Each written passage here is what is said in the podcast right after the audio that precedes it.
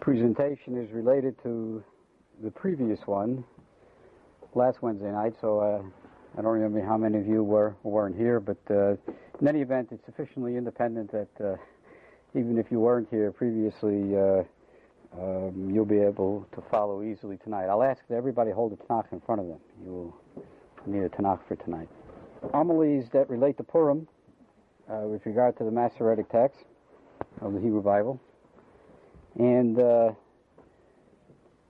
um, hopefully, while this is going to be uh, somewhat technical, uh, be, we'll examine verses, uh, uh, but hopefully uh, the upshot of all this will be to raise some very significant questions about our present texts of Tanakh. And in that sense, as I say, it continues what I did last, last Wednesday. Um, a seminal essay by a leading Masoretic scholar, Rabbi Mordechai Breuer, uh, was written a few years ago on many of the items that I'm going to be discussing, but I shall be moving beyond uh, his essay and indeed adducing some new evidence that, that he missed. Um, let's start with, uh, with uh, Parashat Zachor. Uh, I'm just going to list some of the problematic passages and then we'll go and investigate each passage separately. Parashat Zachor is going to be celebrated here in America, I believe, the first Shabbat in March. Um, so, uh, uh, Parashat Zachor, of course, uh, we read uh, from uh, Sefer Dvarim, the Parsha of Amalek.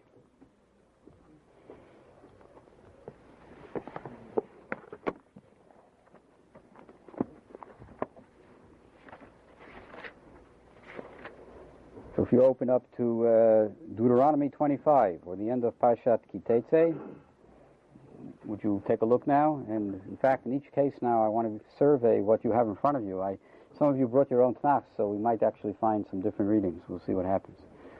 Um, all right, end of Parshat Kitetse, Deuteronomy 25. And of course, the key verse I'm interested in is verse 19, the last verse in the Sedra.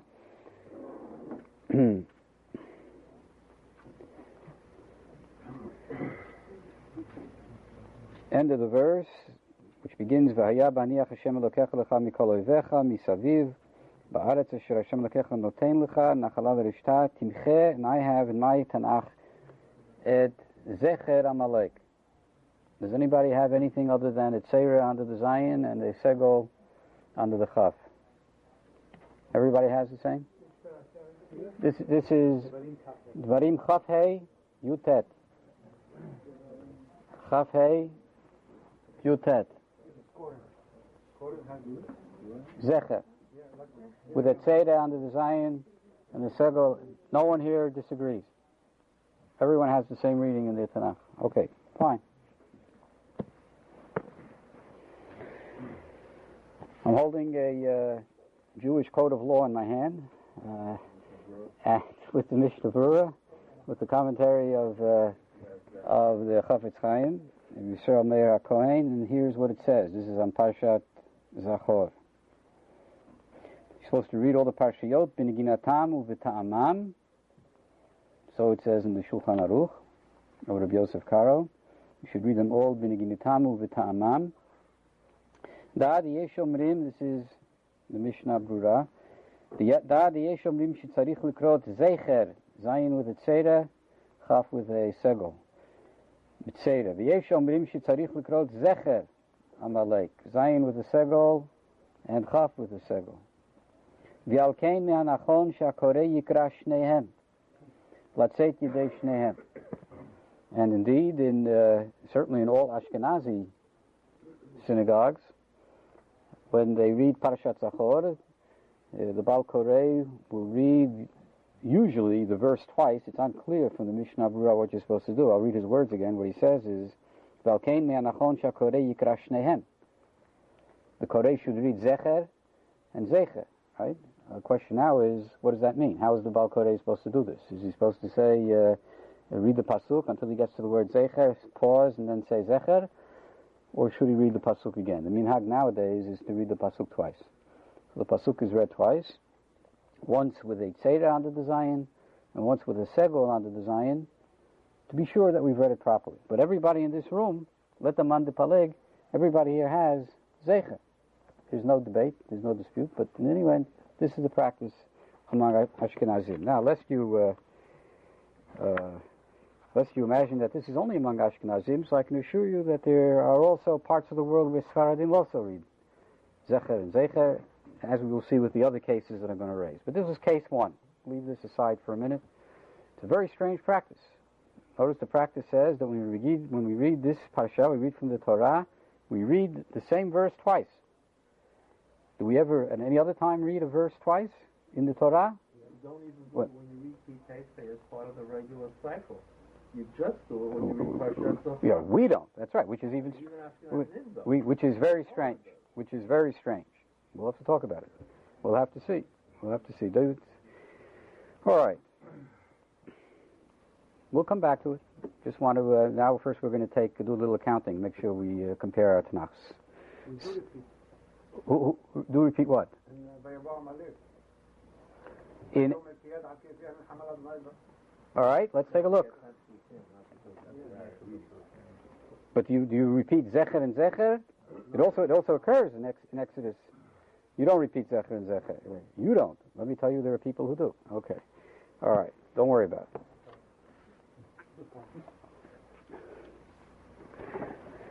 Well, well, I'm going to come back to it. Don't- don't hold, just put a hold on it. I'll come back to it. Don't worry. Question is why? Why do we read this pasuk twice? We don't read any other pasuk twice. Psua daka, which some Sifrei Torah have with an aleph and some have with a hey, and and we and there are Jews who pronounce aleph and hey differently. Uh, uh, not read twice. Why not?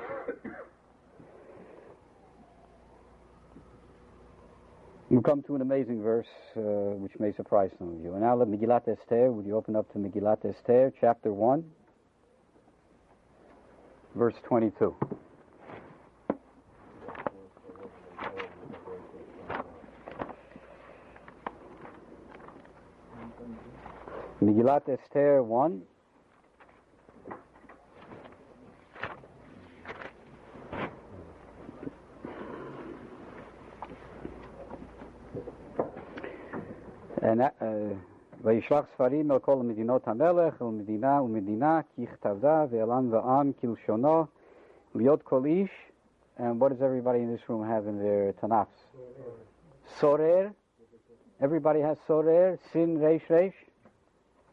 Any disputes?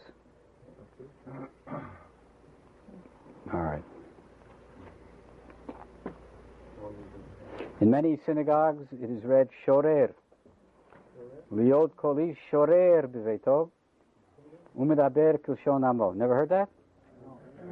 All right. Only the Shibboleth. Maybe Moroccan. Moroccan. We'll come back to it. Remember this. Okay, that's number two. Megillat Esther 8:11, Perek Chet, Pasuk Yud Aleph.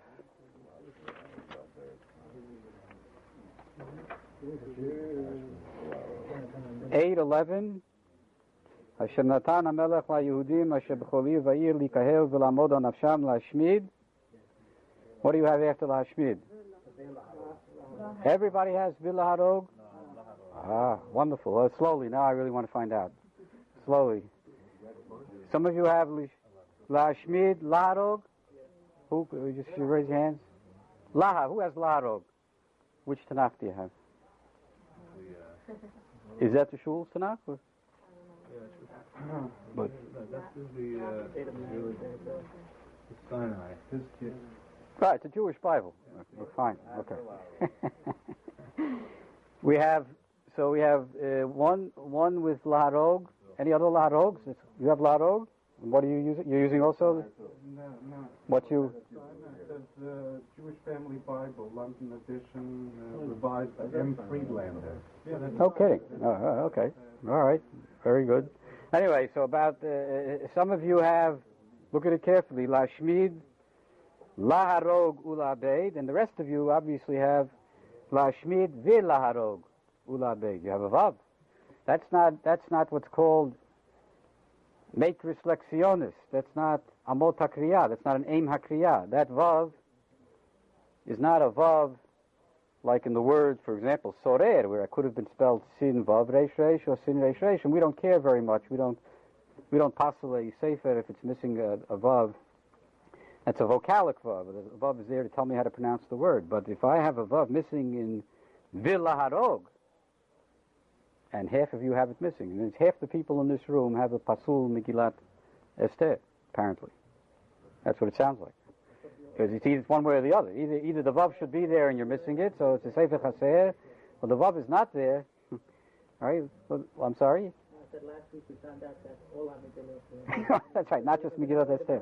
Right. Like the halachas, the Megillah Esther, Uh, what? What? Megillat Esther doesn't come in. Lichatchila, absolutely. You cannot add a letter or take any sefer that's chaser or yeter. Lichatchila is pasul. But if you happen to come across one where it's missing, That's you can still read you it. can still read, but lichatchila, when you when you uh, examine the sefer and pick to read, is it's, it's a clear siman in Hilchot uh, Megillah.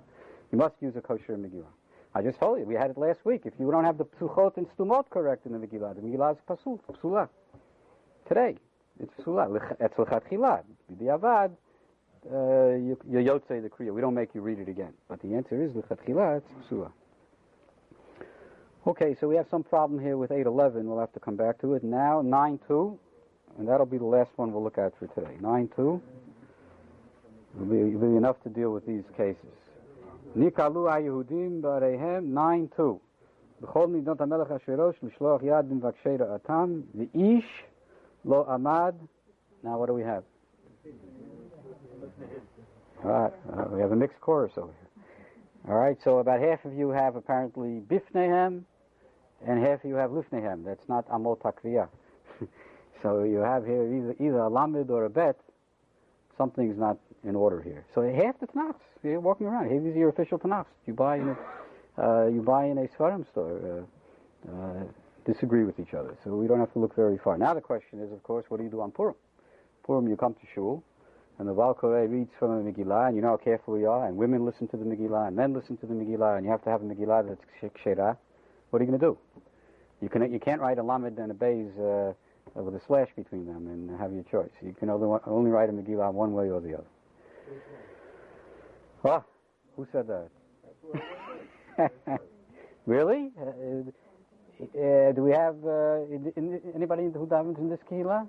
Yeah, we don't say fine. Sfaradim, Sfaradim don't say anything twice. Ashkenazim do. And we're going to have to wonder what, why. Why do Ashkenazim say it twice? Sfaradim don't say it twice. Now, the question is, what do you have in your Megillah? do you have the Lamed or the Beis? But you don't, Sfaradim don't read it twice. And let me assure you, Sfaradim know what they're doing. Uh, they don't read it twice. The Ashkenazim, they have serious problems, as we will see. yes. True though that the things in Megillat Esther in chapter 8 and chapter 9 that you just read are, are universally done by all Ashkenazim everywhere and are listed in the back of the current Tanakh No. in various readings. Let's, let's Whereas the Zecher, Zecher and Zecher is not listed, as, is not an accepted varied reading. And like I said, the proof of the pudding is that when you read it as part of the regular cycle, you don't double. Oh, oh. Good question. Well, Give me a chance, and we'll uh, we're going to examine each one of these cases to see what the real history is. Okay, what happened?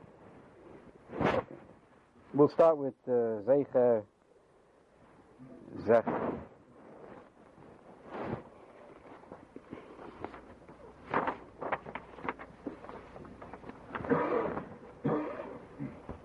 The meanings are the same. Well, there's absolutely no difference in meaning between uh, Zecher with a Tzera and Zecher with a uh, Segol. Yes. I mean, in that case, not not in the other cases. Uh, word. Uh, it might, could have a slight difference in meaning. Yes. Yeah, yeah. But but Zecher, no, no, you will talk about it. But Zecher, Zecher, as a matter of fact, Sfaradim, as you well know, do not differentiate between Kamats and uh, between uh, and, and Seder. So it's irrelevant. Uh, for them, it's not a problem. Uh, it is a pro- uh, in, in all likelihood. And I would, uh, I would uh, tend to agree with you. That is, it shouldn't matter after the fact. You know, still initially, you want to read the Torah properly. The Torah has, after all, the Torah has tamim, the Torah has vocalization, and of course, lichatchila, we always want to read everything properly, correctly. The about Zecher is brought in Shulchan Aruch, you said, and It's brought in Mishnah Brura, the commentary on the Shulchan Aruch of Rabbi Israel Meir HaKohen. So it's Aruch does not mention that. no, no, absolutely not. Shulchan Aruch only says that we read Parshat Zachor on Parshat Zachor. The question is, where does this originate? Notice the Mishnah Brura gives no source. He just says uh, Yesh Omrim, doesn't identify who the Yesh Omrim is. Some people read it Zecher, some people read it Zecher, and he leaves it at that.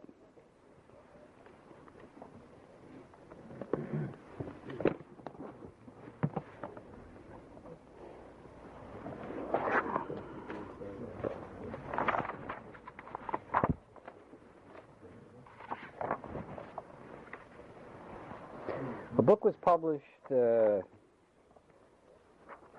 about 150 years ago called Maaseh Rav. Maaseh Rav are the practices of the Gaon of Vilna. The practices of the Gaon of Vilna, uh, not as recorded by the Gaon of Vilna himself, but as his disciples who knew him, uh, each one was uh, consulted and asked, what do you remember in terms of the halachic practices of the Gaon of Vilna, minhagim of the Gaon of Vilna, and so on. All these were gathered together and published in a book called Maaseh Rav. And certainly the Gaon of Vilna is, uh, is a paradigm that, that uh, one could use to know what to do and what not to do with regard to Jewish practice.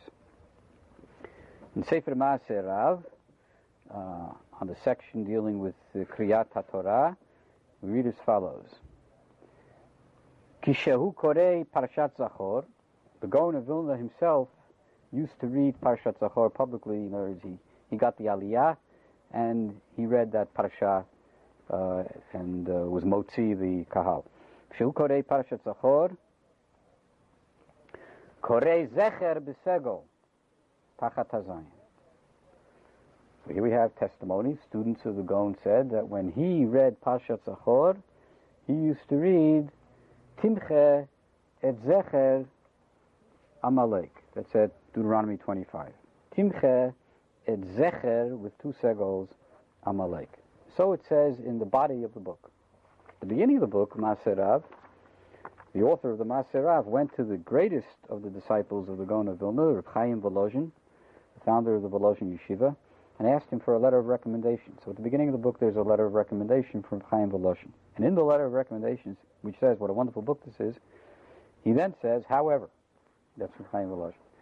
However, Asher katav likrot pashat zachor zecher b'shesh nekudot. You write that you heard uh, the Gaon say that the Gaon read uh, Zachor and he read Zecher. Ani shamati. I heard the Gaon reading Pashat Zachor. I, Rav Chaim Volozhin. Ani shamati mipeh kadosh shekara b'chamesh nekudot. When I heard the Vilna Gaon, he said Zecher. Zayin with a tzera. Velo yadati, and I don't know, im hashomim shamu v'ta'u, I don't know if the people you consulted who heard the Gra didn't hear properly. It's possible. I'm telling you, I'm eyewitness. I heard uh, he said zecher. So it could be that the people who you consulted didn't hear properly. V'ta'u, lomar b'shesh nikudot. O ulai beziknuto chazar bo. And what this means is the Rav Chaim only knew the Gaon in his last years, the last years of the Vilna Gaon's life. So what Rav Chaim said is it's possible that the people that testify to you, they heard the Gaon of Vilna read this Pasha, who knows, in 1770 or so. The Vilna Gaon died in 1797. And I heard the Vilna Gaon in 1796. And Chazarbo, in his old age, I heard him a year before he died. A year before he died, he read Zecher. I heard him say Zecher. So it's possible that uh, at an earlier stage in his life, he felt that the correct reading is Zecher. This is the uh, this is what we find in the letter of Rav Chaim Volozhin. Now, the uh, you asked about what about Ashkenazim? You know, let's see what Ashkenazim do. Uh, you can't judge by what Ashkenazim do in 1996. Ashkenazim are very confused in 1996. If you want to know what Ashkenazim do and did, you have to go back to the 12th century, 13th century, 14th century and find out what Ashkenazim did or didn't do. And now I'll tell you some interesting things. First of all, right here in uh, Washington Heights in Manhattan, there's a community, uh, the uh, the Breuer community. That is the synagogue that continues the traditions of Samson Raphael Hirsch and Minig Frankfurt, the Minhagim of Frankfurt. They don't read Zecher and Zecher. They just read Zecher with its Seir. No debate. These are Ashkenazim. Right? They don't know anything about this ruling of, uh, well, if they know about it, they disregard it. And, you know, these, these Germans are very careful. They preserve their traditions exactly as they heard their father and grandfather say it. And it's not only in Frankfurt. In many other small towns in Germany, the minig was to read Zecher, and they continue to read Zecher. And notice in all Chumashim, what does it say? Zecher. Nobody here had Zecher. Everybody has Zecher.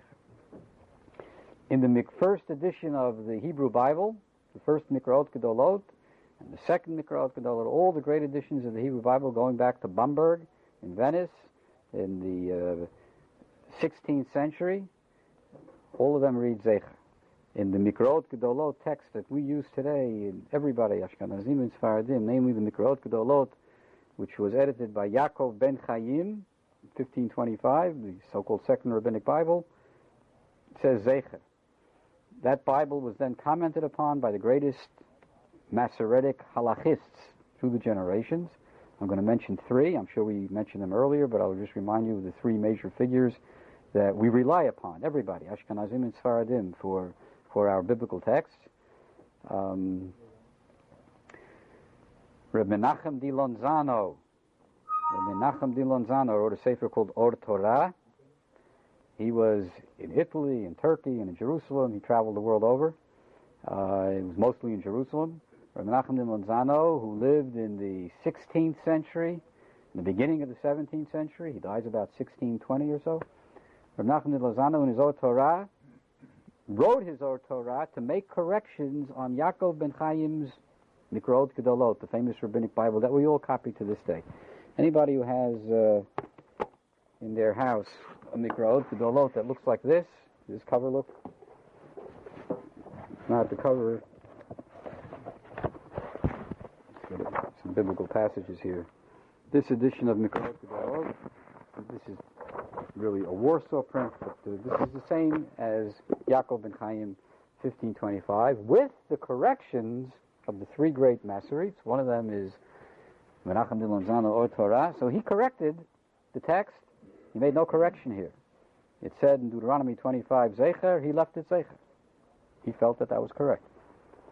The second great Masoretic uh, scholar and also halachist was Minchat Shai, who was a contemporary of Menachem de Lonzano, Reb Shlomo Yedid the Norzi, who lived in Italy and died in 1616. And in his Minchat Shai, he also wrote it to make corrections on the rabbinic Bibles. There were many printers error in the earlier Bibles and errors of vocalization, so he made corrections. No correction here. Everybody agrees. Peh echad, everybody agrees. It is Zecher with a tzera. And the third great uh, uh, Masoretic halachist was in a different part of the world in the 19th century, Reb Shlomo Ganzfried in the Keset HaSofer, and we write all Sifrei Torah today. Ashkenazim and Sfardim follow this, this uh, type of Sefer Torah based on these three great halachists who made the corrections on the Masoretic Bible. And he also made no correction here. Everybody agreed it is Zecher. That's it. And the, so pasuk, which is why, as you say, when we read Kriyat Torah, we usually, as far as you've seen, don't read this pasuk twice. I have to tell you that there are groups of Ashkenazim who, when they read Kriyat Torah in on those parshiot, not just on Parshat Zachor, but when they read the parshiot in Sefer Shmot and in Sefer Dvarim that have the pasuk Zecher Amalek, they read some, many read the pasuk twice even there, even though you haven't seen it. But I can assure you that that's the case, uh, especially amongst Hasidim. Anyway, all texts read Zecher, apparently, so far. Doesn't matter.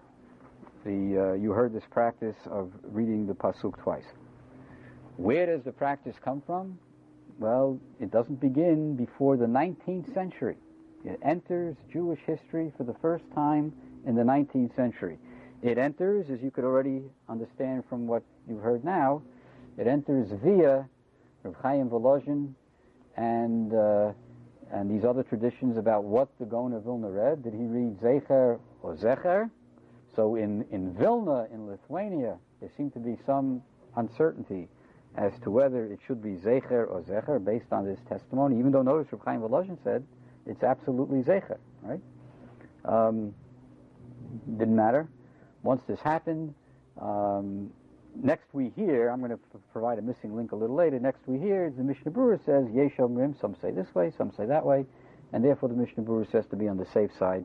We read it twice, and this has now become the practice of all, uh, or most, Ashkenazim. Any idea what group some of I am not sure, but I'd be surprised if he didn't read it twice because once the Mishnah Berurah says that this was the practice in Lithuania, so uh, in theory it should have been his practice.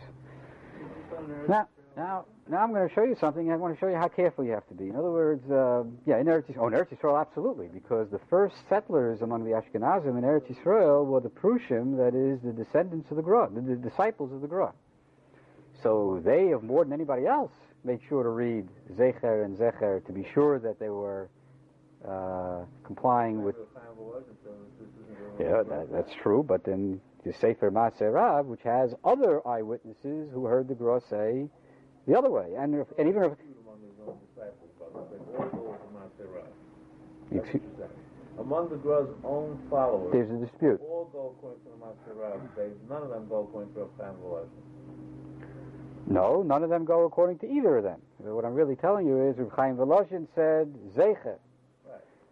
Sefer Maaseh Rav, the testimony other than Reb Chaim Volozhin is he said Zecher, and we only read it one way. In order to be sure that nowadays we're doing it according to what the Vilna Gaon wanted, you read it twice. Once one way and once the other way, so uh, in a sense you're following both or neither, however you want to define your terms, right? In other words, Reb Chaim Volozhin only read it once, so far as we know. Uh, those who heard the Gra, the Gra only read it one way apparently. All those who heard him read it, and again, all those who heard the Gra read it testify they heard him read it one way. He didn't read the pasuk twice, but now we read it twice because we have conflicting testimony as to what they heard. Got it? Okay. Where would the Vilna Gaon get it from if there's no precedent? Oh, now, now let's see. Good question. All right, good question. So uh, listen carefully, and now you'll see that the Sfaradim enter, enter the picture as well. Uh, it's quite amazing. Small world.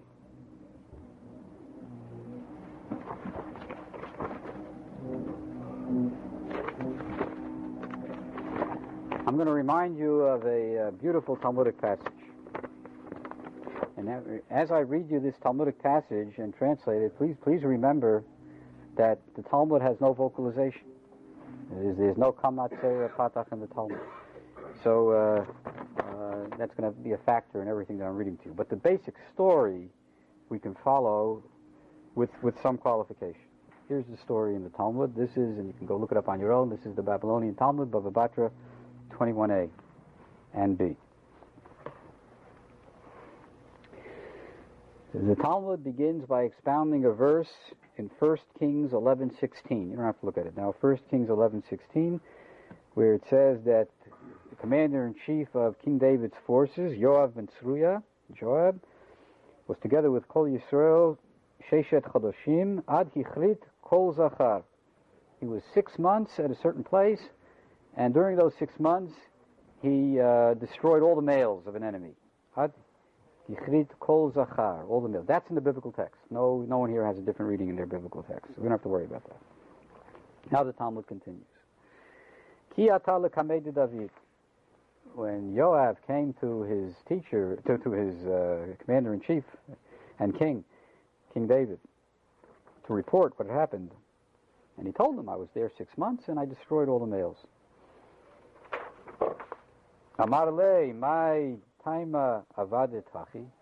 So King David turned to Joab and said, Why did you kill all the males? That is, why did you kill only males and not females? When we wipe out an enemy of Israel, we wipe out the entire nation. Who told you to wipe out only the males and not the females? Ah, Amar le, so Joab answered, very simple, it's a pasuk in the Torah.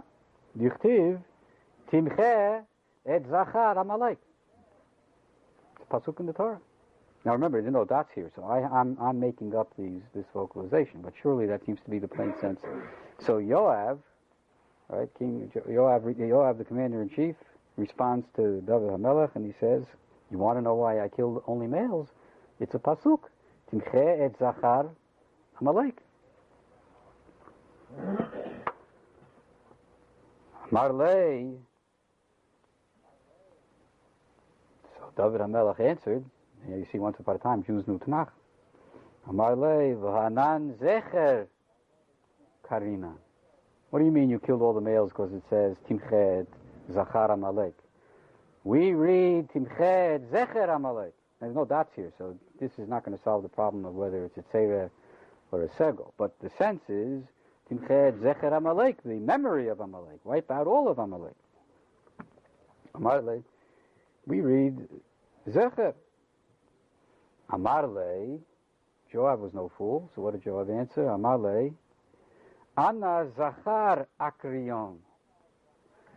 My teacher taught me to read Zachar. It's a beautiful passage. You see, in Tanakh, and of course in the times of the Talmud, there were no Nikudot. No such thing as Nikudot. There was no Patach Tzera Kamatz. All you had is Hebrew, the way modern Hebrew newspapers are, and the way uh, most Sfarim are, without vocalization, right? So the Gemara says here that uh, Yoav answered, it's true, you have a tradition that it's uh, Timchet Zecher Amalek. But my teacher, I, I went to uh, I went to, to, to Magen David, and uh, my teacher taught me uh, uh. You can't argue with me. My teacher taught me this. Azal Shaile Lerabe. So we, the Gemara says he went. We don't know who the subject of he is. He is either Yoav or David Amelech. Rishonim dispute. Plain sense, it's really Yoav. But Azal Shaile Lerabe. Anyway, once King David set him straight, Yoav decided to go visit his old school, and he probably got uh, uh, an honorary medal or something, graduate degree from the institution. He came back, famous general now, and he seeks out his old teacher who taught him in the first grades, and obviously who had taught him, as he said, uh, Timche et Zachar Amalek. He finds his old teacher. How did you teach us 45 years ago in school to read this pasuk? Amarle, now I have to tell you, it says Zayin Chafresh in the Talmud here, so uh, uh, uh, no vocalization. But I can tell from the context, probably, uh, there are many different re- ways of reading this Talmudic passage, but the plain, simplest way, most of you shown Rishonim read it, Amarle Zachar. Yoav was right. His teacher was still teaching the same way. The teacher taught him all those years ago mistakenly, Zachar. So the Talmud goes on and says, "Sh- Shakal Safsira Lemikale, he drew his sword, and he was about to slay his teacher. Amar le Amai, so the teacher said, just because I didn't teach you properly, you're drawing your sword. This is not a capital offense.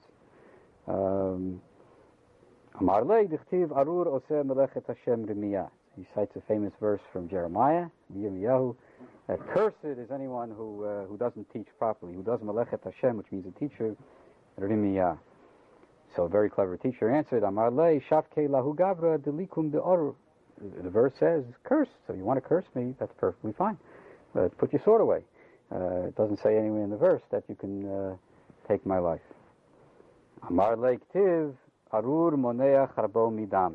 It says right there in Yirmiyahu, cursed is he who doesn't use the sword when he should. Ika de amri katle, lo katle. So there are two traditions. Some say that Yoav did slay his teacher, and some say he didn't slay his teacher. Um, I always assume that he didn't slay his teacher because the teacher probably told uh, Yoav that um, um, um, incompetent teachers, you see, uh, can be retrained, can, can teach correctly. A dead teacher, there's nothing you can do with a dead teacher. So, so uh, what?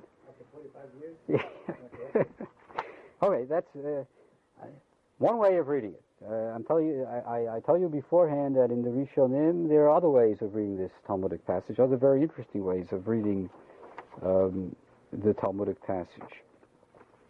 some of the interesting commentaries on this Talmudic passage say that indeed the teacher taught him Zachar and Yoav remembered Zachar. That wasn't what the teacher was punished for. Every teacher can make an honest mistake. You know, you don't put teachers to death for for uh, teaching uh, uh, misinformation. But that the teacher never corrected Yoav all those years, that was the mistake of the teacher, that he allowed David HaMelech to read it wrongly, and he never corrected David HaMelech, or didn't watch carefully to see what David HaMelech was saying. This is, uh, this is what troubled uh, David HaMelech. Uh, in other words, let, me explain to you how others vocalize this Gemara. Yoav came to the teacher and he asked the teacher, how did you read this verse? And you know what the teacher said? Zecher. The teacher knew what it was, and the teacher had taught him correctly the first time around. But he never corrected David in the exercises. David kept reading it Zachar, and the teacher had never corrected him. So for that, uh, Yoav, Yoav had never uh, uh, been corrected by the teacher. For that, the teacher was punished. Nothing wrong with misteaching, but there is something wrong with not correcting students when students make errors. Uh, students make errors in your presence. That's how others read this Talmudic passage as a sample. Okay. But I have to tell you, I brought with me a fairly rare book. This is a printed edition of a book that was printed by Sfaradim, based on Sephardic manuscripts of the Talmud. Um, the book is called Haggadot HaTalmud. It was printed in Constantinople in uh, Reish Ayin Aleph. So Reish Ayin Aleph would be, what, about 1511 uh, or so. This is one of the first printed books. This is a reprint of one of the first printed books. Uh, Haggadot HaTalmud Likeit Chacham Sfaradi Lo Nodashmo. We don't know who did it. An anonymous Sfaradi gathered together all the Agadic passages from the Bavli, put them together, a kind of what we call today the Ein Yaakov. This is not the Ein Yaakov, this is a different work. Now when you open this up, to Baba Batra, to the story that I just read to you from the Talmud. It has the whole story, but of course, remember, you know, Uh, these books are published without vocalization. So this Sfaradi, when he told the story, since it has no vocalization, he put in the words Tzera and Segol, etc., wherever they needed to be put in. Now listen to what I'm going to read to you the key line from the story here. My time avarat hachi. David HaMelech turns to him and says, Why did you kill the males only? Perush, shelo harakta hanekevot. Amar le, dichtiv, timche et, and then it says, Zayin chafresh amalek. Presumably Zachar Amalek. Amar le. David answered, Anan zecher karinan besegol pass it around for you to look at. Don't take my word for anything. Anan Zecher Karinan, I underlined it on the. Anan Zecher Karinan, we read Zecher Besegol. Maybe he meant the segol under the top instead of Zachar. No, that's not like No, no, no, no. No? I don't think so. No, let's maybe I'll I'll be able to bring some evidence for that. But I just want to show you that. Yeah. Here again.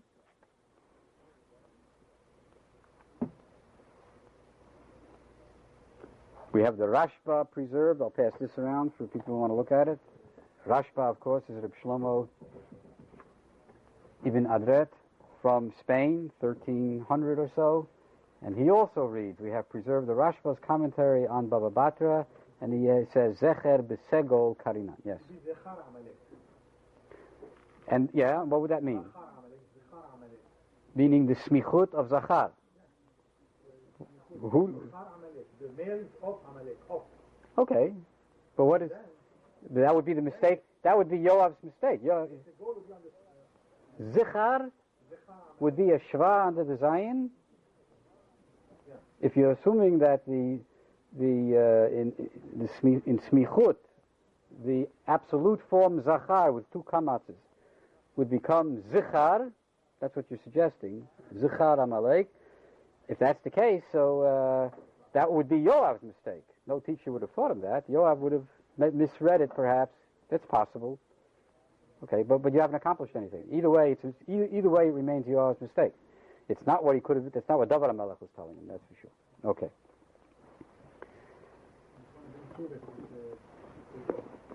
Yeah, I want to show you that we have ancient evidence from the medieval period for a segol, and now I'm going to bring you one more piece of evidence. This is the most ancient evidence that we have for this kind of reading, so this answers your question. Do we have any evidence? Yes, we do have evidence for Zecher. And where is it? It's in the book by Rabbi David Kimchi, the Radak. Radak was one of the great commentators on the Bible. Uh, he spent time mostly in France, but he spent some time in Spain as well. He was a great French scholar, and uh, Radak lives in the 13th century, end of the end of the 12th um, and first half of the 13th century. And Radak wrote a uh, grammar called Sefer HaShorashim, which I'm holding in my hand. And under the root Zayin Chaf Reish in Sefer HaShorashim of the Radak, listen carefully. It says as follows: Timche et Zecher Amalek with two segols, one under the Zayin and one under the Chaf. Timche et Zecher Amalek. And in case you have any doubts about it, it says Bishesh Nikudot. Bishesh Nikudot. All right, Dvarim Chaf He Yutet. Bishesh Nikudot. Kain hu b'miktzat svarim. That's what he found in some manuscripts of the Torah. Ubemiktzat svarim zeicher b'chamesh nikudot. We'll pass this around so you can see the testimony for yourself. So already in the 13th century, we have a tradition preserved by the Radak that some Bible manuscripts read zeicher and some read zecher. Um, so there's room here, there's room here for whatever the testimony was regarding the Gaon of Vilna. Yes, I'm surprised that uh, Shulchan Aruch, right? Right. uh, right? wrote this up because he's a and No, no, I, told, I, want to, I want to explain to you again. The Shulchan Aruch only says that you're supposed to read uh, Pashat Zachor and Pashat Zachor. The Rabbi Yosef Karo himself doesn't say a word about whether it's Zecher or Zecher. That was a commentary, I was reading from a commentary, a 19th, 20, or late 19th, early 20th century commentary on the Shulchan Aruch, Mishnah Brura. Mishnah Brura is the one who says that we read the Pasuk twice. He's an Ashkenazi, and he's basing himself, in the first instance, on testimony regarding how the Vilna Gaon read. What I just tried to show you was that we actually have much earlier evidence that there was some problem whether to read Zecher or Zecher. What does he mean by Yesh Omrim? Even the Radak himself said that some manuscripts, not Yeah, he wasn't referring, believe me, he wasn't referring to Radak. He was referring to the two traditions in terms of how the Gra read this. He was, the Chafetz Chaim, the Mishnah Brura, had in mind the fact that Rav Chaim Volozhin said you should, he heard him read Zecher, and somebody else heard him read Zecher, so he couldn't make up his mind whether it's six dots or five dots, and the Mishnah Brura says, and it sounds like he originated this. Before we leave tonight, you'll find out that he didn't originate it. But it sounds like that it's the Mishnah Brura himself who originated the practice of reading the pasuk twice, because the Vilna Gaon didn't read it twice, and Reb Chaim didn't read it twice, presumably, and those other testimonies didn't read it twice. The first evidence for reading twice comes from the Mishnah Brura. So you mentioned the Sephardim also got involved. How did they get involved? Yeah, I'll come to it. Uh, I'll, I'll come to it shortly. Okay. In this instance, the only way the Sfaradim are involved is that there seems to be some evidence relating to Sfaradim rather than Ashkenazim that uh, Zachar uh, was written with a segol. Zachar was written with a segol. Uh, it's not strong evidence. And here I also want to be unequivocal in terms of Masoretic matters. We have a principle, and remember this principle. The principle is in reading a Sefer Torah, or in writing a Tanakh, and in reading a Parsha from Tanakh, we follow the Balei HaMesorah. That's the principle. Even if the Talmud says otherwise, even if the Halakha says otherwise, the rule is we follow the Balei HaMesorah.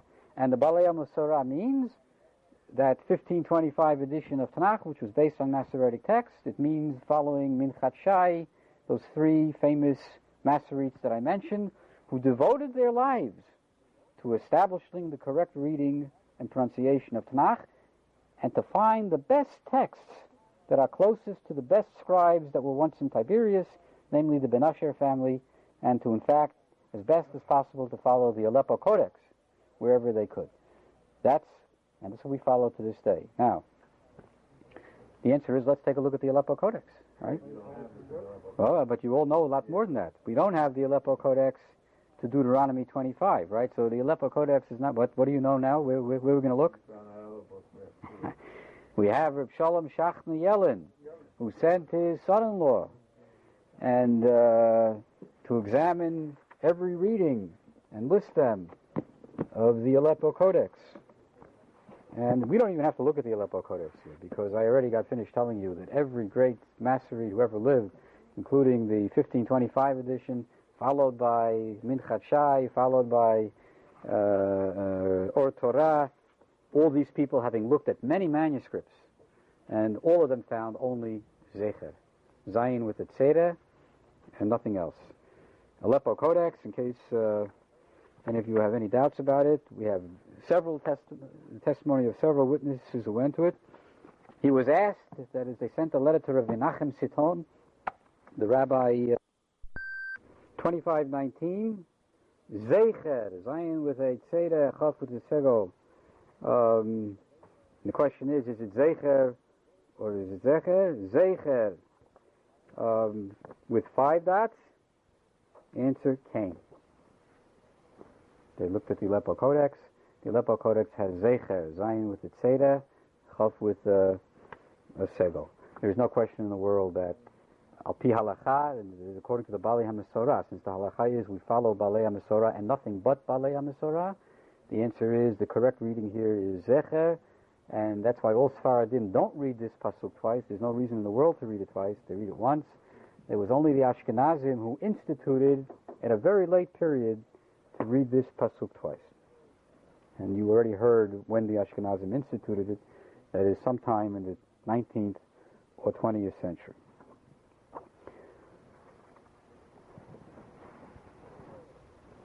Shorer, Megillat Esther, 122. Shorer, will you take a look again? Okay. We have Sorer. Now here it is just an unbelievable error. I'm amazed that anybody in the world, and I hear it. It happens to be in the uh, synagogue that I attend in Kew Gardens Hills, New York. They read Shorer uh, every uh, when they read Megillat Esther. And uh, since I've never given this lecture in my own uh, synagogue, so uh, they don't know any reason to do it otherwise.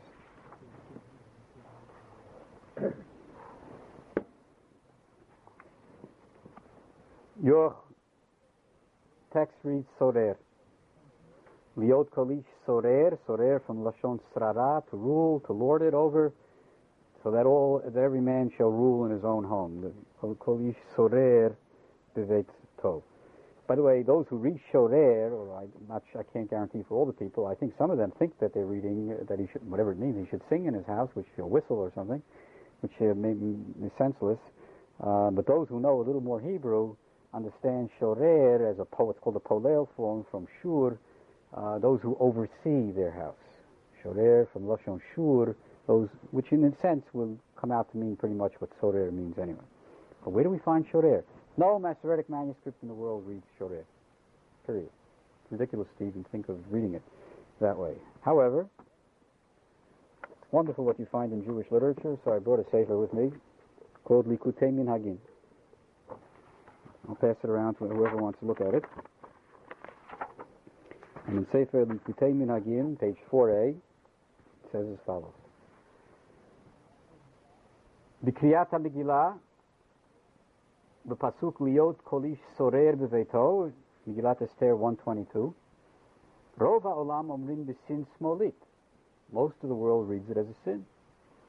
V'hu Ta'ut, Tzarich Lomar Shorer, and now I know why in Kew Garden Hills they read it this way. Tzarich lamar shorer. You're supposed to read it shorer. B'shin yimanit. V'chein ita b'ferush b'mesorah. And it actually says it in the Masoretic notes that you're supposed to read shorer. V'chein kara harav kadosh rabban shekol b'nei agador rabbeinu shalom mibelz. Belz the rabbit. Says you're supposed to read shorer. והפירוש מתלשון משגיח כמו אשורנה, etc. If you don't want to be Mvatel, the, the old minhag of reading Sorer, you see, there's only one right way of reading it according to this, that's Sorer. But if you want to keep up the minhag of uh, the Rov Olam that reads Sorer, which is everybody in this room apparently, Yikra Pasuk Ze Panayim. Here you have the notion of reading the Pasuk twice. Read this Pasuk twice. Pam Achat Kifi namely Shorer, Pamachat Minhag. We'll pass this around so you can uh, take a look at it if you want. That's a source from uh, the beginning of this century, 1900. The testimony about Reb Shalom Abel's gets you back to the 19th century. So already in the 19th century, here's another pasuk in the Gilat Eser that was being read twice.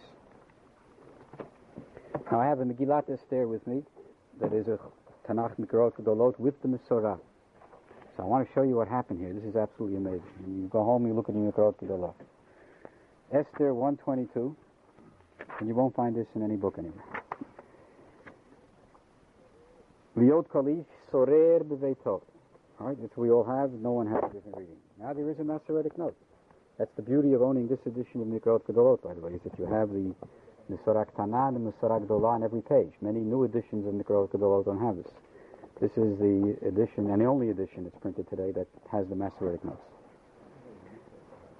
Now, it says right next to the word, there's a dot, on, there's a circle on top of Sorer, which means there's a Masoretic note. And the Masoretic note reads as follows. Lamed, I'll explain in a minute. What is Lamed? Leta.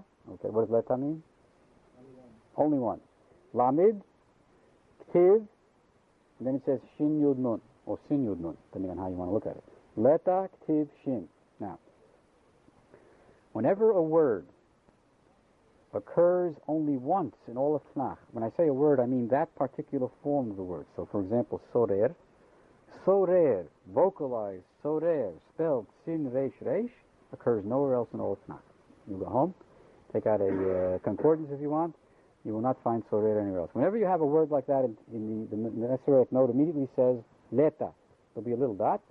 The Masoretes in the 10th century wrote these notes so that you could be sure to spell the word properly, and they write Leta, meaning that's how you spell this word, and it has no parallel anywhere in Tanakh. There's no other word like this in Tanakh. Any place else Tanakh, if you have Sin Reish Reish, it's not going to be Sorer. It'll be Sharar, it'll be something else, won't be Sorer. This is unique for Tanakh. But it doesn't just say Leta.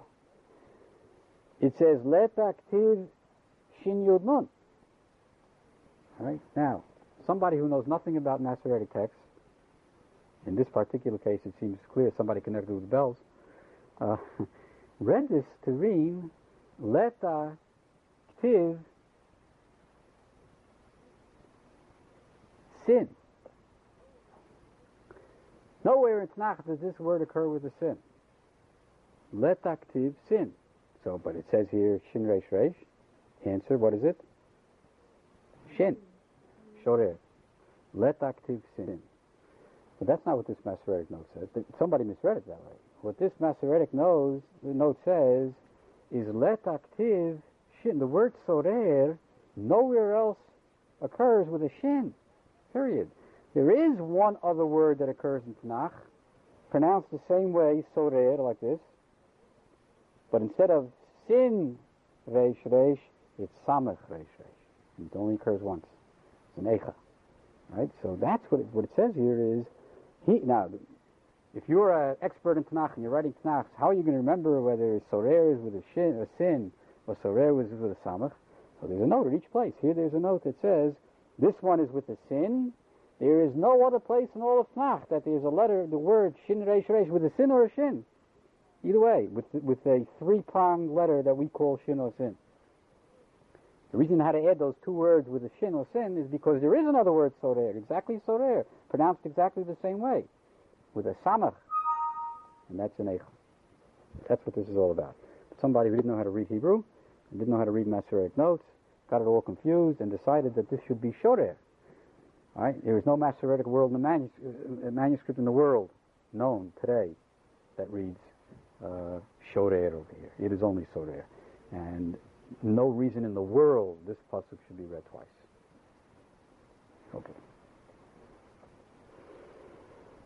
Now listen, uh, we'll take the last two cases together because uh, they're very easy to do. 811 was Lahashmid, and then half of you had Vilaharog Ula Abeid, and half of you had Lahashmid, Laharog Ula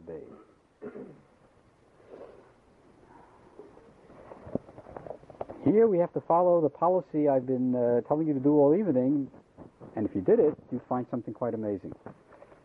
The Mikraot Gedolot that we all use today, and that are these are copies of the 1525 famous Second Rabbinic Bible edited by Yaakov ben Chaim. That's the first great Masoretic Bible. It's the first Hebrew Bible that was printed very carefully together with the Masoretic notes. But the man who did it, as great as he was and as important as he was, Yaakov ben Chaim, was not the greatest expert in the world in Masoretic matters, and he also had limited access to manuscripts. And worse yet, he converted to Christianity, all of which doesn't help too much. Um, so we're still using his text of Tanakh. Every Mikrot Gedolot. Mikrot Gedolot. I'm not talking about little Tanachs that some of you have in front of you. But every Mikrot Gedolot simply repeats the 15, the text of the 1525 edition of Tanakh. So if we turn to 811, and I'm now going to open up to Esther 811, and please look at your Tanachs again. Uh, 811. I have in Mikrot Gedolot, and all Mikrot Gedolot read, Lashmid, Laharog, Ula Abeid. There's no Vav here. All right, others here also have Lashmid, Laharog, if I remember before, Ula Abeid. Esther 8:11. I have Lashmid, Laharog, Ula Abeid.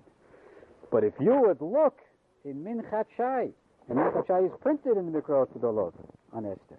Anybody wants to can come up afterwards and look. Or if you would look at Or Torah, or if you would look at Keset HaSofer, the three great commentaries that came to correct this Tanakh, all three correct it. All three say this is a terrible error. It is not Lashmig, Lashmid, Laharog, Ulabeid. It has to be corrected. All Ben Asher manuscripts and all good manuscripts of Tanakh read Lashmig, Lashmid, Vilaharog, Ulabeid. Take a look, Minchat Shai. Take a look at Keset HaSofer. Take a look at uh, Or Torah. And those of you who have good Tanakhs already have it. They all say you have to correct the text. The text was never corrected. You follow what I'm saying? The printed text has the same error from 1525. All the Perushim on this verse say it's an error. All the experts agree, Pe'echad, that it has to be Lashmid v'laharog ulabeid. None of them say read the pasuk twice. Why read the pasuk twice? That's ridiculous. This is a mistake. Read it correctly. Lashmid v'laharog ulabeid. And the Aleppo Codex, of course, has Lashmid v'laharog ulabeid, based on the testimony of the those who saw the Aleppo Codex. And the Megillot have Bethlehem. The Megillah have, has both. Good. Well, Baruch Hashem, you have a kosher Megillah. You have Megillah, you have Megillah Kshera. Now check. Now check the next one. Like a situation of All right. It, it's not kriyuktiv. No kriyuktiv here. This has nothing to do with kriyuktiv. That's this is an error that people make. Now let's move to nine. Nine two. Same thing exactly with nine two. The printed text in 1525 mistakenly read V'ish lo amad bifnehem with a bet. Bifnehem. Minchat Shai, Or Torah, Keset HaSofer, all say they examine the best manuscripts, and the best manuscripts read Lifnehem, and you have to read Lifnehem. And I hope your Megillah has Lifnehem too. It's terrific. Very good. Okay, that is correct. That's how uh, it is in the sources. Where did Toops, where did it come, this minhag, to read twice? Very strange. Now, so far, what testimony do we have about reading twice? You only know it from two places if you're listening carefully tonight. Where do you know anywhere? Where did you ever hear that you read a pasuk twice? Where? Well, Mishnah Brura. Mishnah Brura, right, said you should read a pasuk twice. That was the first time we heard it. Where else did we hear it? And we, oh, that's right. It, it said here that uh, to be Yotzei Kol Hashitot, read it twice, that's around 1900. That's the same time as the Mishnah Brura. Now I can tell you that uh, uh, I can push it back 100 years. And that's it.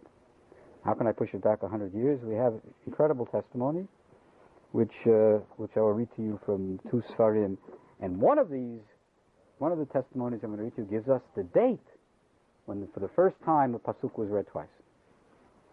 You'll see where it came from. One testimony has to do with the Khatam Sofer. Khatam Sofer is one of the greatest of all Ashkenazim and the greatest poskim of all time. Shilotu Chivot Khatam Sofer. He died in 1839. 1839. And here's the testimony from his grandson, who says as follows, the Shevet Sofer. The Gam Nahag Adoni Avi Mori Zekeni Zatzal בבית מדרשו לקרות שני פעמים הפסוקים להשמיד, להרוג ולאבד, כי נכתב להרוג בלובב החיבור, ובמגילה שלו נכתב בין השיטות וו החיבור, וקוראים עוד הפעם ולהרוג. So listen carefully, we have a testimony of the grandson of the Chassam Sofer, that in the Chassam Sofer's Megillah, it said, Lashmid, Laharog, Ulabei, but before the Laharog, hanging a little above the Laharog was a Vav. And it was the custom of his grandfather, the Chatam Sofer, to read it twice. So he read it once without the Vav and once with the Vav. Now it continues. V'chein pasuk nikalu ha-Yehudim, v'ish lo amad lifnehem, puya gam kein ben hashitot. Very strange. Pula gam kein ben hashitot beit, likrot od hapam kol ha-pasuk. And this is certainly the earliest reference to that. This is very nice.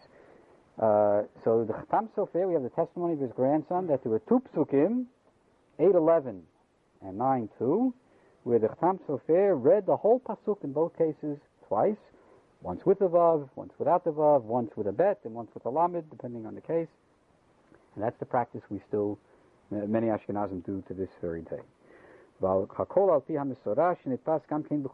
Look at the problem. I want you to understand what's happening here. The Chatam Sofer had the Mikraot Gedolot.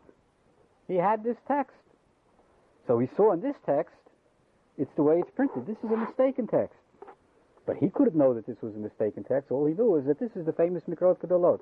On the other hand, he had access to good Masoretic manuscripts, and he saw that in the Masoretic manuscripts, the difference between the printed text and the Masoretic manuscripts, to be on the safe side, he read these two psukim twice.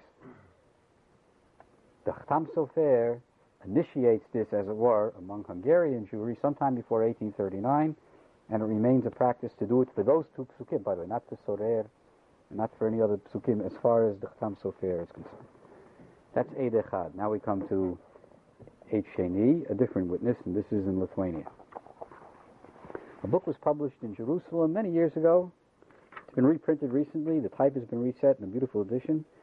Um, the book is called Sefer HaTzadik Rabbi Yosef Zundel Mesalant. This is a biography of a, uh, a, great rabbi, the teacher of Rabbi Yisrael Salanter, and the most famous disciple of Rabbi Chaim Volozhin. Chaim Volozhin himself had a student by the name of Rabbi Yosef Zundel Salant, and if you were here last week, Rabbi Yosef Zundel Salant was one of those people who signed on the letter in Yerushalayim that we have to get copies of the Aleppo Codex so that we can rewrite all our scrolls according to the Aleppo Codex. That was Rabbi Yosef Zundel Salant was very interested in Misorah and Masoretic matters.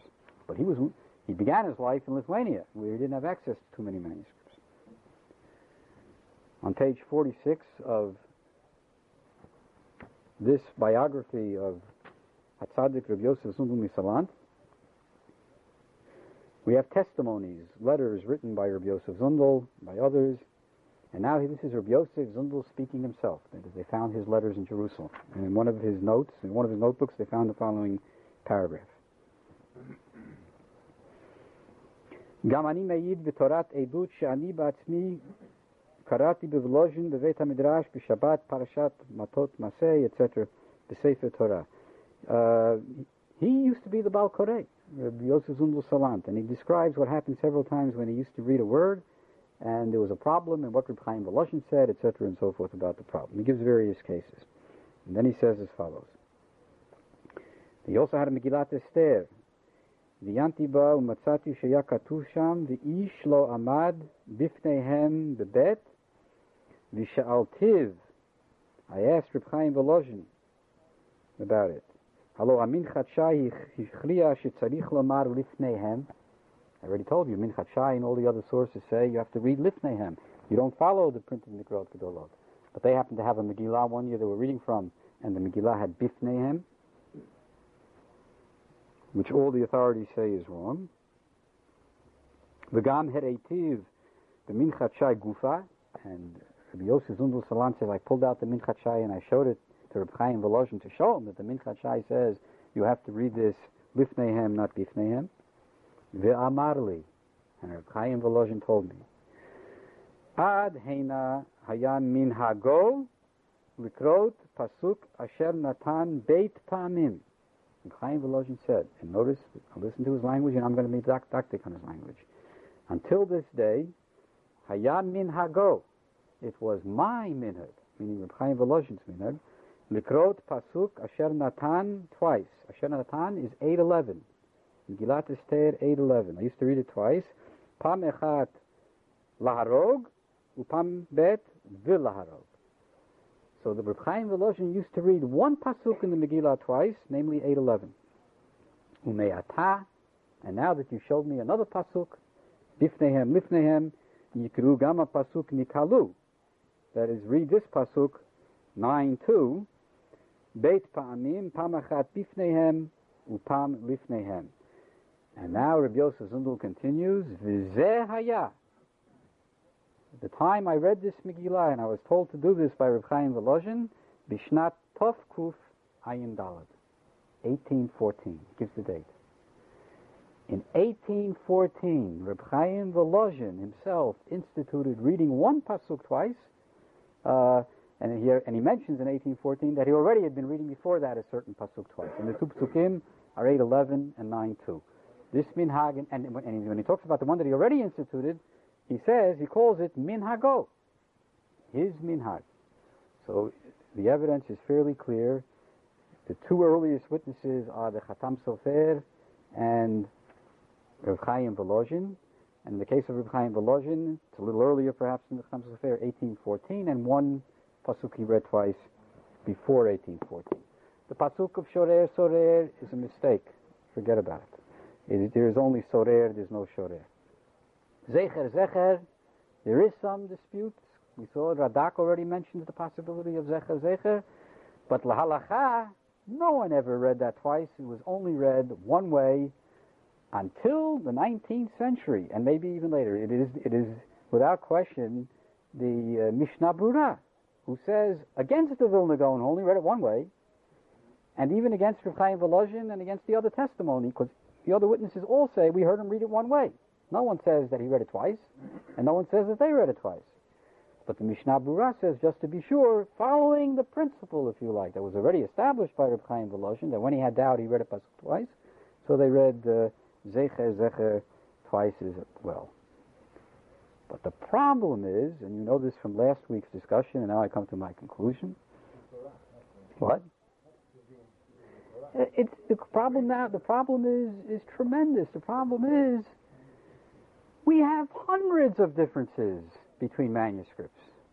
No one says that just because there's a difference in the manuscripts, you have to read every manuscript. You'd spend the rest of your life in shul if you were gonna you wanted to be yotzei kol hashitot, right? There are hundreds of differences. But we have rules. We have halachic rules when you have differences. And what are the rules when you have differences? You follow either the majority or you you have to write a Sefer Torah. What are you going to do? You have to write a Sefer Torah, right? So the din is, the general rule always was, Holchanach HaRov, and not just any old Rov, Rov of the best manuscripts. And that's what Minchat Shai did, that's what Meir HaLevi Abulafia did, the Yad Ramah and his Masoret Siag Torah, and that's what Minchat Shai did, and that's what Or Torah did, and that's what Keset HaSofer did. And all of them, Te'echad, no one ever says, read a Pasuk twice. They all said the same thing. You follow the majority of manuscripts, or the correct manuscripts, and you read it correctly. No one said you should read these psukim twice. This is a modern phenomenon. And as I say, of course, it, you can lean on heavy shoulders here. You have the Chatam Sofer and uh, and Reb Chaim Volozhin, and we have the testimony that they are the ones who instituted this in the first instance. Now, I want to spell out that in case in the case of the Chatam Sofer, I didn't read you the whole passage. Chatam Sofer said specifically, he's only doing this for himself in his house. He will not allow this in public shuls. And public shuls should follow halacha and just read it the correct way, whatever we decide is the correct way. All right. So, but no one listened. And uh, people said if the Chatam Sofer did it, must be good enough for everybody else as well. And they also started reading uh, twice. And of course, Reb Chaim Volozhin made it clear that in two instances, and only two instances in Megillat Esther, he would read twice. He certainly didn't say anywhere that Zecher Zecher should be read twice. Yes. He didn't. And I, and I just and I, and I just told you, I think for very good reason. He didn't want others following this practice. He, it, it was a chumrah ba'alma that he followed for himself. That was the point. He didn't. He didn't. Uh, he didn't think this was something that al pi halacha. And I can even tell you more. I know his. I know his shita. His shita was very much to follow the best Masoretic manuscripts. Halacha when you write a sefer Torah, you write a sefer Torah according to the best manuscripts and the majority reading of those manuscripts. You don't write two, read the pasuk twice. Either you have a right or you don't have a right. Either you have a kasher sefer Torah, or you don't have a kasher sefer Torah. That's just for reading.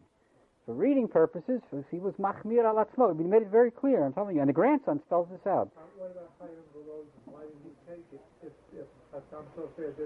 Reb Chaim Volozhin is a separate case, and in in case of Reb Chaim Volozhin, who didn't have too many manuscripts, I can only assume the following: he was torn between Mikraot Gedolot, which he thought was authoritative, the printed text, Mikraot Gedolot, which we still have. Our Mikraot Gedolot still print mistaken readings. No Megillah is allowed to be written today, according to what the Gedolot prints. So he was torn between what was viewed as one official authority, the received printed biblical text, and he had a real Megillah in front of him that read differently. Didn't know what so. His answer was, in these two cases, um, which, don't forget, if you add a letter or take away a letter, we're not talking now about a tzera or a segol. Here we're talking about changing the nusach of the text. These two cases, he wanted to be on the safe side, and uh, so he called for uh, reading it twice. And notice reading the whole pasuk twice, spelled out in this case again. So what happens is when you read it twice, Right? you're adding a letter to the Megillah. You're adding a whole. You're, re- read it from a different well, uh, you're reading. no, You're reading a whole verse twice. On No, the, but how's it written in the verse? You're just adding a letter here or taking off a letter? Oh, Enochinami, that's right. You're reading it. It's like a cray. In that sense, it's like a cray in active. It's like a cray in active. There is such a phenomenon. Words, you read out loud one way, but it's written another way. There's such a phenomenon. That's what happens here. Right, it's very, it's very strange, but uh, uh, Chaim Volozhin knew how to learn. You don't have to worry about it. Right? All right. So you have. It's not Korea. It's not a Kishon. It's not. It's not a. No, he, he's asking. Let's let's say it's let's say your Megillah said Bifnehem, right? Now you're going to read it by heart and you're going to say Lifnehem. It's not it's not in the text that you're reading. In that, as I'm saying, in that sense, your Yotze, it's like a Krei Niktiv. It's like, I said it's like, only like. It's not it's not a Krei but it Okay. not blessed a no, absolutely not. Oh no, no, Chas v'shalom. Okay. Now I want, I want you to know, Bikitsu, I have a little, uh, an amazing book here, and I don't want to take the time to read it, who adds many more verses you should read twice in Megillat Esther. All wrong. Uh, I don't even have to mention it. Uh, nowadays, everybody's adding more and more verses. Uh, Reb Chaim only spoke of two verses. Uh, the Chatam Sofer only spoke, spoke of the same two verses, as a matter of fact. These two great Gedolim who instituted this practice for the first time uh, in the 19th century said it for two verses alone. Nowadays, people have gone off the beaten path, and wherever they find uh, these kinds of uh, differences, they're reading verses twice and so on. And I want to tell you why this is terrible and wrong. And you already know why from last week, and then I'll, I'll take questions. We have the Aleppo Codex. Whatever doubts we had, we have the best manuscript in the world of Tanakh today. It's not even doubt anymore. We can check every one of these readings. And anyway, the halacha has always been, if you have the best manuscript, you read according to the best manuscript. Gamarnu. No other minagim. No, uh, none of this business of reading all kinds of different. Because let me tell you something. If you're worried about all the readings, then you already know from last session, as a matter of fact, the Aleppo Codex, which we have, has other readings that are different both in the Megillat Esther and in the Torah, and much more important readings than anything you heard today. So if we're going to start and say the principle is wherever you have some doubt, you have to read the pasuk twice. There are much more serious psukim that you're going to have to read twice. Much more serious matters that that uh, posel sefer Torah. So to give you the simplest sample, and I think I spoke about this, open up Yechum Hashim right now to Genesis nine. Uh, open.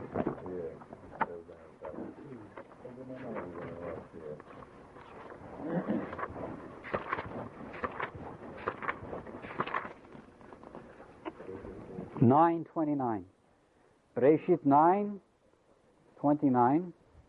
Uh, we'll take a survey first. Okay. Uh, Uh, you're going to have a now, now. Listen carefully. We're talking about the Torah now. In the Torah, as in the rest of Tanakh, but especially in the Torah, if you're missing one letter, or if you add a letter to a Sefer Torah, the Sefer Torah is pasul, and you're not allowed to read through it publicly, and you're not allowed to make a bracha, no bichat Torah, and that's why we close the Sefer Torah when we find a mistake in it. If you add a letter, or if you subtract a letter, I'm not talking about chaser v'yeter. I'm not talking about amot hakriya, a vav or yud in the middle of a word. All right, so 929. What do you have? First word. Vayihi. Everybody has Vayihi. Yeah, of Have I you? You, you, you've been different tonight many times. And once again, yeah, Vayihu, what are you reading from? Go ahead. uh, you have, you have, uh, yeah, you have, you have Biblia Hebraica, and that happens to be a Ben Asher manuscript, what's known as B19A. Uh, this is a famous Ben Asher manuscript that was in uh, in uh, in Russia, uh, Leningrad, and you have a printed text. So what do you have? That's a good Ben Asher manuscript. Vayu. What is there? Everybody else here has Vayihi? Everybody has Vayihi? I have another manuscript. This is called the State Bible, and I have Vayihu. So we have two Vayihus here.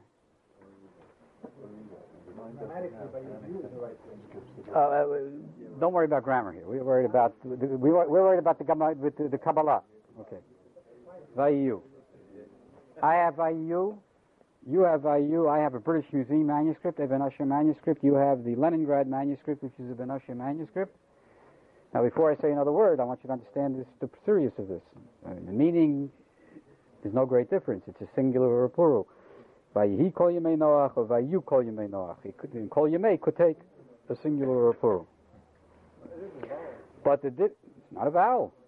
Vayihi. Or vay, that's not that's not a motakriya. But the, uh, when you have a vav at the beginning of the word or at the end of a word in the Sefer Torah, if that vav, if you have, what do you have? It has a little star on top there. does that? You have Star in the Vahi. Is that a reference? yeah, you have a little star there. A card in the back with Might be something in the back. Well, you have to look in the back on your last page, and it might say something. We could keep that. Take out the the whole tower.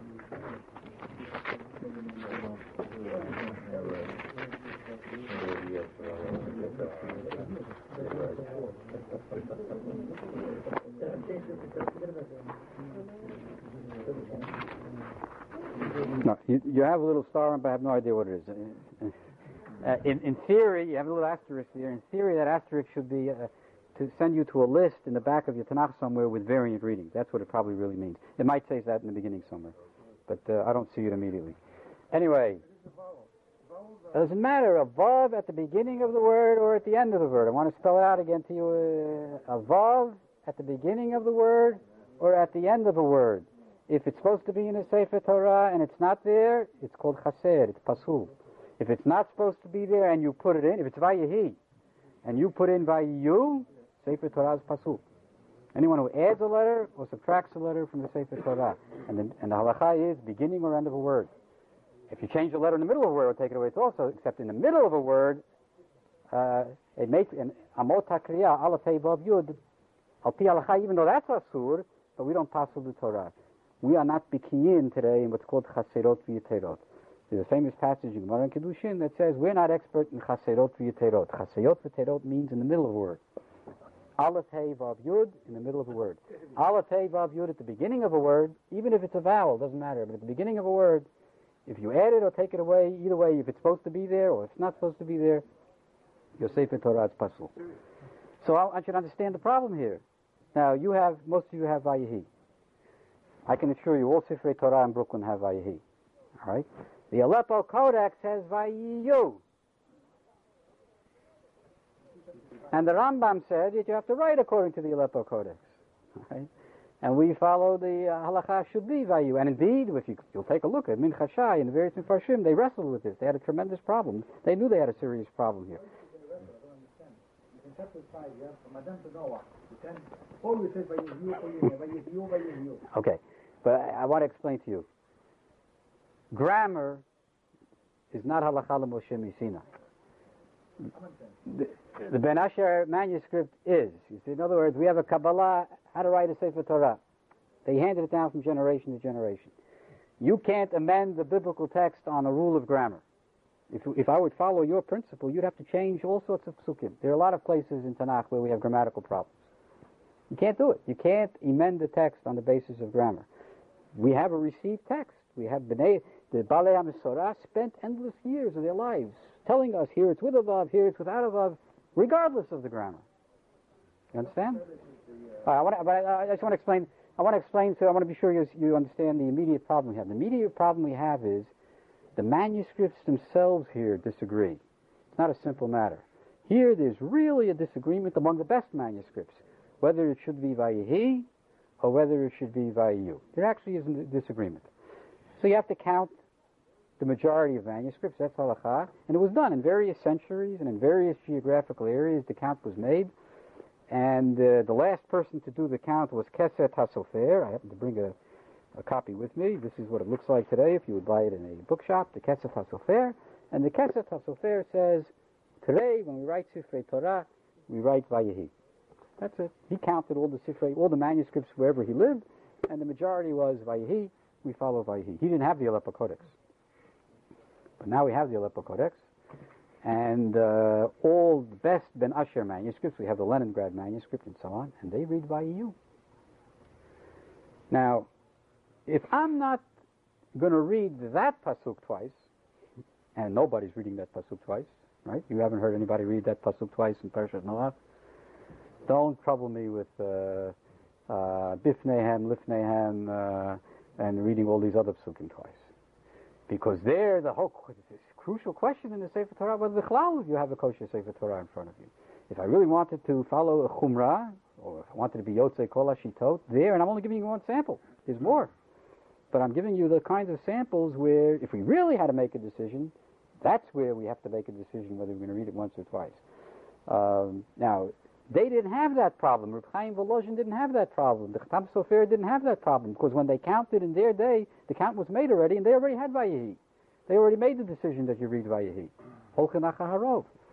But now that the Aleppo Codex is available, and not only that, pub, nobody here has a uh, uh, Breuer Tanakh. Yeah, I forgot to bring it. You forgot to bring it. Okay.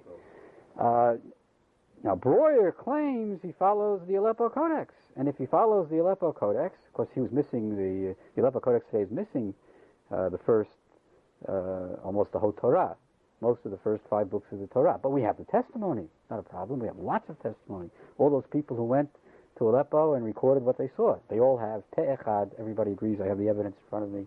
It's uh, it's Vayu. Yeah, so what Breuer, Breuer is very diplomatic. I have to give him a lot of credit.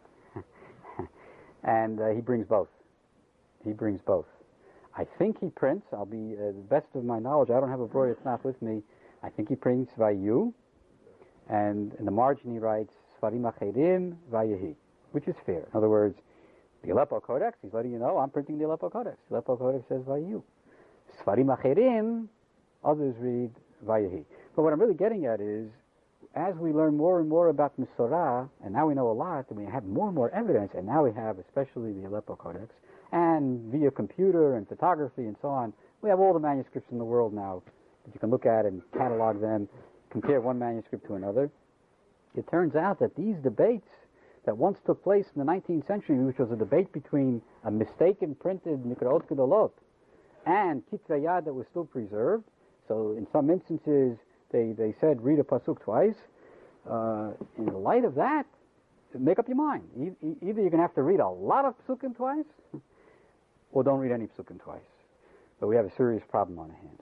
And this is part of the struggle that I spoke about last week that's going on now between Yerushalayim and Bnei Brak. In Bnei Brak, famous Rabbanim in Bnei Brak said, we have to rewrite all our Sfarim according to Ben Asher. And some Rabbanim in a certain famous Rabbi, Rabbi Atzabi, among others, Temani, said no reading twice. Not in Megillah Esther, nowhere else. No reading twice. We either have Psak Halacha how to write, or we don't have Psak Halacha. And if we have Psak Halacha how to write, that's what's kasher and Gamaranu. You don't read twice. No reading twice. On the other hand, in Yerushalayim, the Sofrim in Yerushalayim said, we're not going to follow the Ben Asher manuscript. We do what our fathers did, and what our grandfathers did, and what our grandmothers did, and they wrote this way, and we're going to write that way. And we don't make any changes, and we don't care about what's happening in the rest of the world. Mina Gavotenu Biyadenu. It was good enough for the Chatam Sofer. It was good enough for uh, the Chaim Volozhin. We just simply follow exactly whatever he did. Nothing changes. And there are Haramim flying around, and isurim, and bands, and so on. And La Yehudim, B'Simcha, Sason V'Yakar. Thank you very much. Okay. Regarding uh, pronunciation controversy, have, do you have any uh, sources or research based on the, the differences between the um, the Hasidic pronunciation and the I, I, I am not. You mean just pronunciation of Hebrew in general? No. Um, absolutely, and uh, and and they both have problems. uh, it, take it very simple here. Sfaradim make no distinction between between uh, uh, segol segol and uh, and seder. If the, the Balei Besorah used two different notes, right? Two different signs. One is seder and one is segol. There was a difference in pronunciation. Sephardim don't have it. Now, Ashkenazim uh, mispronounce half the letters of Hebrew. Uh, they, mo- they make no distinctions between uh, the letter Tav, Saf, and Samach, and uh, and with a digation, without a digation, all sorts of other letters. And they certainly don't play, pronounce the gutturals, ayin, and so on properly. A lot of now, there are certain common things amongst Ashkenaz, Ash- Ashkenazim and Sephardim that that uh, Hasidim are totally different. Absolutely. It the answer is simple. Look, Sfaradim lived in Arabic countries. Their pronunciation of Hebrew is very much colored by Arabic pronunciation. Arabic makes no distinction between Segol and Tzera. Sfaradim make no distinction. Ashkenazim lived in Germany. Uh, they spoke Yiddish. Uh, those dialects and those sounds influenced how they pronounce a cholam and so on and so forth. This is well known. The question, the real interesting question is, in pristine form, if we can go back to the time of Tanakh, what did Hebrew sound like? And the answer is we have evidence. There are people alive today who can speak Hebrew pretty much, can tell you exactly what Hebrew sounded like in the time of Tanakh, in the time of Chazal, and books are being published now all the time. like to meet them. Uh, uh, let me explain to you in part how it could be done. So uh, it, it requires great scholarship, but it can be done. Uh, nothing can be done with 100% certainty, but uh, you can move in, in the right direction. Um, in many Sidurim, take a look if you want to see sometimes. Uh, Ashkenazi Sidurim, uh, uh, the Kaddish is transliterated into English. You ever see that? You ever see Yiskadal, Yiskadash? And it'll say Y-I-S. Hey, right? Um, uh, you don't have to know anything about Hebrew. But if you can read that transliteration, if you know English, and you can read that transliteration, that tells you what somebody heard. In other words, whoever did the transliteration, he heard. He didn't hear yit, he heard yes. So it says Y-I-S. If he heard yit, he would have written Y-I-T. Right? So we have transliterations. We have transliterations of Hebrew into Ladino, into Latin letters. We have transliterations of Hebrew into Arabic. We have translations transliterations of Hebrew into English letters, into Latin, and so on, from all different periods. We have transliterations of Hebrew into Greek. We have transliterations of Hebrew into Latin from the time of Jerome, going back to the fourth century, in other words, and Greek from the first centuries BC. Um, transliterations, the same thing. Bereshis Bora Elokim. We have a beautiful Greek transliteration of good part of Tanakh. In Greek letters, they're writing the Hebrew, they're writing Breshit, Bara, they're writing it in Greek letters. Right. you have to know Greek You have is to- written. You, you're absolutely right. That's why didn't I say at the beginning you have to be a great scholar to do this. Not everybody can do this. But based on this, you can reconstruct very, very well. And and, and we don't have to. And, and we know how well we can do in many instances because to take Yiddish, for example, Yiddish is a living language. Uh, people alive. There are many different dialects of Yiddish. Hungarian Jews speak one kind of Yiddish. Lithuanian Jews speak another kind of Yiddish. We know exactly what it sounds like. It's recorded now. We can record the Yiddish.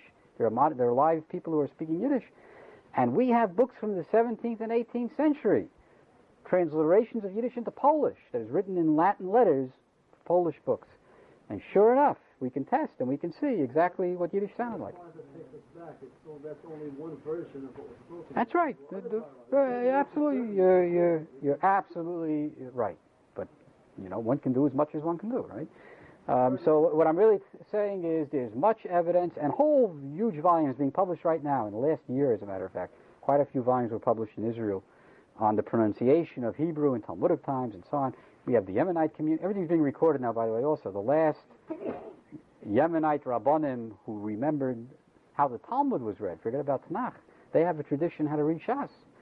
They have, uh, they memorize, memorize the vocalization and a, a tune. They have, uh, they have, mas- they have a ta'amim for, for, for Mishnah. How do you sing Mishnah properly? Uh, it's all recorded now. Now, now it's not even a problem anymore. Now it's recorded. It's on tape. It has to be analyzed and studied and so on. Does it reflect a particular dialect of a particular period and so on? Scholars are doing this all the time. So uh, uh, they're not going to solve every problem in the world, but what, all I'm trying to say is there's a pretty good sense now of what Hebrew sounded like, both in the biblical period and in Talmudic times, and what they discovered so far is neither Ashkenazi nor Sephardi. What, Yemenite? Is it Yemenite? More- No, no, no. And they can account. What, what, I want to be I want to be precise here. They can account exactly for exa- for all the sounds in Ashkenazi pronunciation of Hebrew. It's not that Ashkenazi made up sounds. It's the influence of the dialects and sounds where you live on how you pronounce letters. You live in America long enough, you pronounce a R a certain way as an American pronounces an R. When you're going to say Reish, you're going to pronounce Reish the way an American pronounces an R. That's all. Uh, is closer to the real thing, as far as you know. as far as modern scholarship, no one is closer to the real thing. Oh, to the extent that, for instance, Temanim distinguish between uh, Oh yeah, yeah, they. Yeah. That's right. They have PH. That's right. So, so- uh, uh, but here, here, each Ada, each Ada, including Ashkenazim, believe it or not, each one preserved some sounds better than others. In other words, uh, yes, it may turn out that Temanim ultimately preserved more of the sounds, uh, but on the other hand, they elided some sounds. They, some they preserved, some they didn't.